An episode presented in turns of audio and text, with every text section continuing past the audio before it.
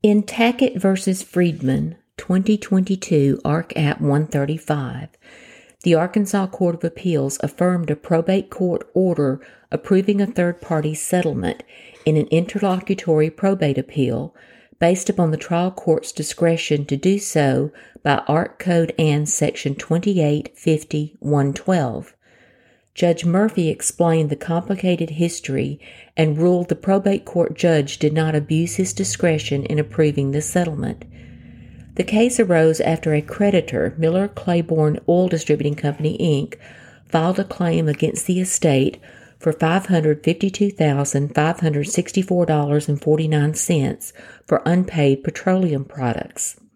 A son, Cody, also filed a claim against the estate for $732,654.74.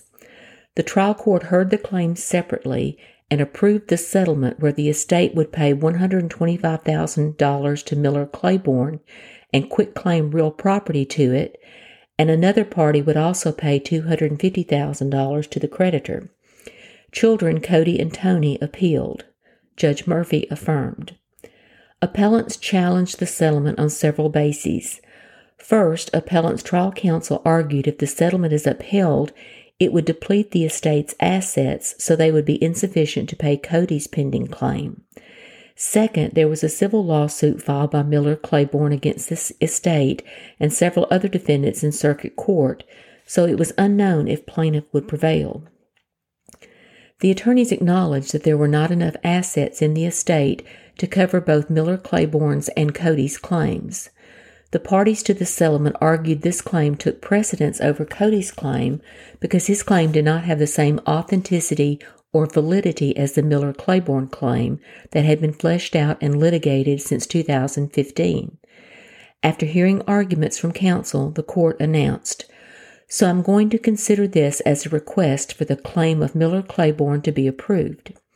It's been signed off by the attorney for the estate and the special administrator, and having no objections by Melissa Tackett, who is the widow, and is in agreement with that, I'm in favor of admitting the claim and that it be paid in accordance with the settlement record. On November 23, the court entered an order approving settlement incorporating the letter memorializing the settlement. Cody and Tony filed a notice of appeal that same day. Cody and Tony first argued that there was insufficient evidence supporting the approval of the settlement agreement. They contend that only the arguments of counsel were presented at the approval hearing and that arguments of counsel are not evidence. They also assert that the court's finding did not have an adequate foundation and was based on speculation and conjecture because Miller Claiborne's pending lawsuit was undetermined and the court did not have proper knowledge of the facts involved.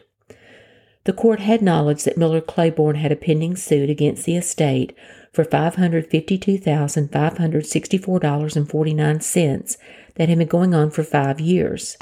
This claim was supported by an affidavit from the president of Miller Claiborne. The court was also aware of Cody's claim filed eight days before the six month notice to creditors deadline per Arkansas Code Annotated Section 2850 101A1. This claim was also supported by an affidavit. Further, the court had before it evidence that the settlement was accepted and approved by both the special administrator and John's widow, Melissa.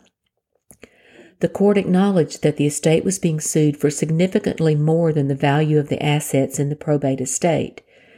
Presented with all this, the court found that Miller Claiborne's offer to settle for $125,000 and the quitclaim to it of a piece of property was in the best interest of the estate. The settlement amount is less than what the estate was potentially liable for in the civil suit. Accordingly, we cannot say the court erred in approving the settlement. End of quote. Ark Code Ann Section 2850.112 provides When a claim against the estate has been filed or suit thereon is pending, if it appears to be in the best interest of the estate and subject to the court's authorization or approval, the creditor and personal representative may compromise the claim whether due or not due, absolute or contingent, liquidated or unliquidated. End of quote. End of decision.